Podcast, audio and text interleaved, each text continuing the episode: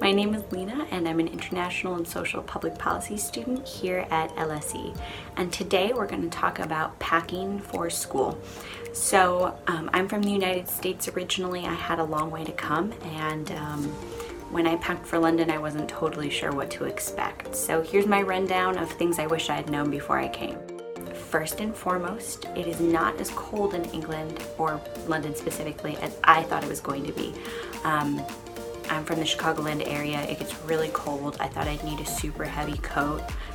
Not really. London is a lot of dark colors, so be aware. I like to dress like I'm part of a Crayola crayon box, and you'll stick out if you do, which is not a bad thing, um, but it's something to be aware of.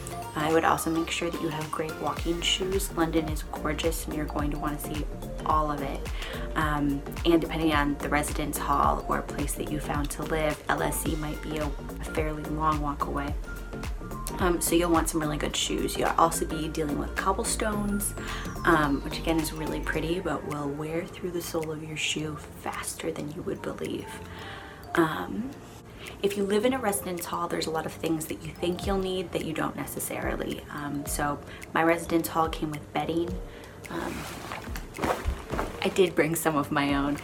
Um, it also came with adapters, which was something that I was really worried about finding and I didn't need to be. So um, go ahead and make sure that you read through all of the manuals and packets that you get before you come so you really know what you don't need to stress about. When you're packing, I would also recommend bringing stuff that makes you happy, uh, even if it feels like it's a little silly or you're a long ways away. So I brought my ukulele, um, which was exciting for me. I also recommend that once you get here, you make sure that you decorate. Um, it helps make the place feel like home. And last but certainly not least, don't forget your electronics. Um, so that's all for today. Bye.